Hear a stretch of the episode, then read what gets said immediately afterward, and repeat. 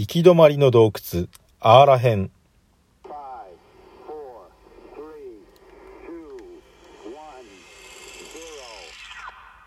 逆転こんにちは。天と申します。この番組は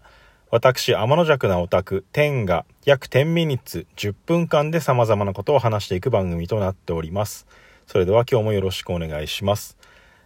えー、このコーナーはですね行き止まりの洞窟っていうコーナーなんですけども最先端の流行ってる音楽だとかアンダーグラウンドのこれから人気が出るかもしれないアーティストっていうのはまあいろんな人がねたくさんの人が紹介してると思うので僕はそういうことではなくて、えー、解散してしまったりだとか引退してしまったりとか改名とか名義を変更したりなんかして、えー、活動されてる方なんかの、えー、昔の名義の作品だったりとかえー、もう活動していなかったりするけれども、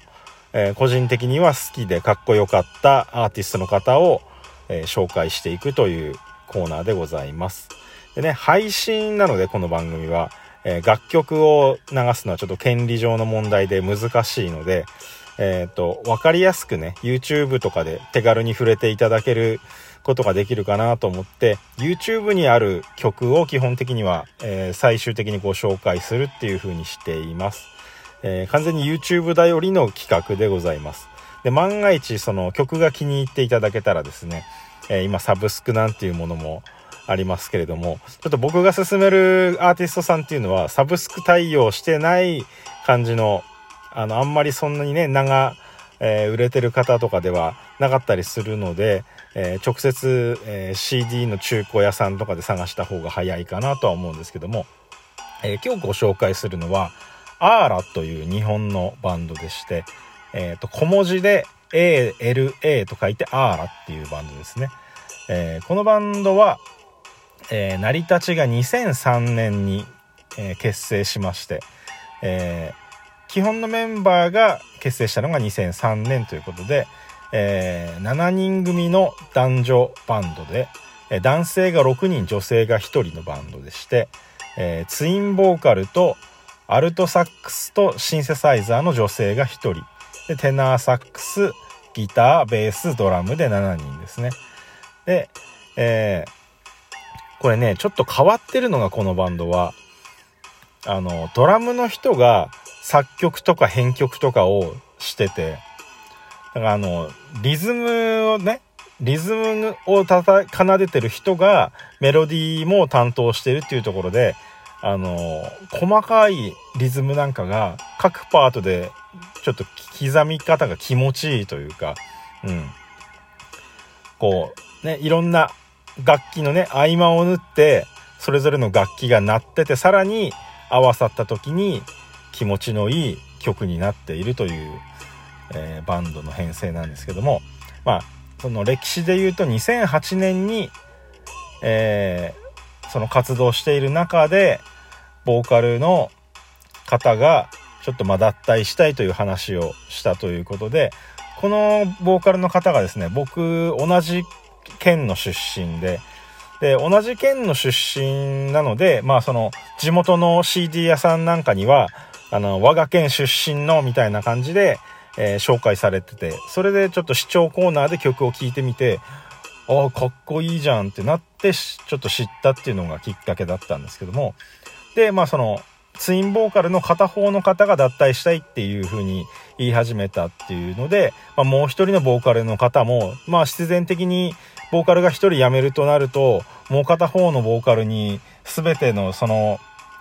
ものが重圧として乗りかかってくるわけですよね。だまあそれが原因かどうかはわからないですけども、もう一人のボーカルの方もじゃあ、俺も脱退するっていうことになったらしくて。うん。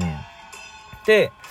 まあその後ボーカル2人とも抜けてしまったので、もうそのバンドだけになってしまったんですね。で、その残った楽器の人たちは、えー、フラジオレットっていうレーベルを作って、で、ボーカルをね、募集して活動はそのまましてたみたいなんですけども、で、2年後の2010年ですね。えー、その辞めてった脱退したツインボーカルの2人が再び再加入して、えー、活動再開するんですよ。で、えー、この頃になるとなんか他のバンドとかとも交流があってなんかコンピレーションで曲を出したりなんかもしてたんですけど、アンチェインっていうバンドとかと。で、まあ、そのツインボーカルが再加入して、1年経った2011年に解散して、その作ったフラジオレッドっていうレーベルも解散という感じだったっていう、まあ、バンドの歴史なんですけども、2003年結成で2011年解散という、うん、まあ、8年間のバンドだったんですけども、まあ、結構、僕は大学卒業してちょっとぐらいの時期に知って、まあ、ライブも何回かは見ることができたんですけども、やっぱメンバーのね、地元とかには帰ってライブやることとかはあるので、僕の住んでた県にもまあ来てくれたりしてくることはあって、うん、ライブ見たんですけども、なんかね、個人的な思い出としては、そのボーカルの方が同じ県なので、CD ショップでその視聴コーナーに CD がよく置いてあったっていうところで。で、えー、ちょうどまあその時僕も、あの、大学終わった直後ってさっき言ってたんですけども、大学が終わって、まあ就職して、ちょっとまあ、あの、給料なんかもね、えー、小遣いに回せるような余裕が出てきて、で、まあなんか久しぶりに楽器とかやってみたいなと思って、あの、楽器屋さんでね、ギターをね、えー、選びに行って、そしたらなんかその時すごい親切にしてくれた、えー、楽器屋さんの女性の店員の人がいて、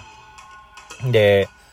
まあその楽器のいろんな話をしてるうちに、そのね、今言ったアーラっていうバンドの話になって、で、ああ、アーラかっこいいですよねっていう話になりまして、で、まあ来月ライブあるんで、一緒に行きませんかって、ちょっと勇気出して誘ってみたら、いいですねって言って、なんか、一緒に行ってくれることになったんですよ。アーラのライブに。で、まあその、僕の車で行くことになったんですけど、その、ライブハウスの会場が、隣がデパートになってて、デパート、立体駐車場、ライブハウスみたいな並びであるんですけど、そのね、デパートの営業がまあ8時ぐらいで終わっちゃうから、その立体駐車場はなぜか10時ぐらいでもう完全に締め切られちゃうんですよ。で、大体ライブハウスって、まあ9時終わりとかだったりするじゃないですか。で、9時終わりだと、もうすぐに出て、車乗って出ないと、まあ下手したらね、まあ9時半ぐらいで終わるライブもあるし、まあ、10時ギリギリなんじゃねえかっつって。で、まあ、ちょっとまあ、そういう、スリル感なんかもあって、まあ、吊り橋効果なんてよく言いますけども、なんかそういうのもあって、まあ、一緒に楽しくライブを見たのもあって、うん、まあなんか、のライブ行く前から多分本当はちょっと好きだったのかもしれないんですけども、うん、まあちょっと好きになりまして、でまあライブ終わって、まあ次に会う機会の時にちょっと、えー、ちょっとお付き合いしてくださいみたいな話をして、まあ一回断られるっていうか振られるんですけども、まあ、粘ってみたんですよね。で、何週間後かにもう一回ちょっと言ってみたら、じゃあちょっと考えてみますって言って、ちょっとお付き合いをすることはできたんですけども、まあその後やっぱりつってすぐ振られましたけどもね。えー、っていう思い出のあるバンド、アーラでございます。えー、で、まあ、YouTube のね、曲を紹介したいと思うんですけども、YouTube にある曲はですね、クワイエットグラウンドっていう曲と、ポイントオブビューっていう曲の2曲ですね。YouTube にあるので、えー、見てみてください。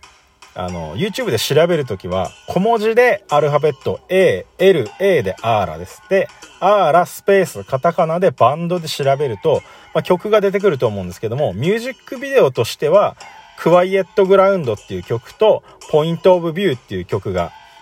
ミュージックビデオであるので、その2曲は僕が特に好きな曲なので、えー、この曲を聴いて、まあ、アーラにはまらなかったらもう多分、まあ、そんなにアーラは好きじゃないかもしれないんですけども、絶対、あ、かっこいいってなると思うんですよ。うん。なんか僕がね、あのー、高校の頃にミクスチャーとかが流行ったんですね。あのバックドロップボムとか、ね、そういう、なんか、いろんな要素が入ってるバンドなんですよ、アーラも。だからもっとアーラの方が、ちょっと洗練されたというか、誰でも聴けるような、本当の意味でのミクスチャーみたいな、えー、楽曲のバンドだと思います。聞いてみてください。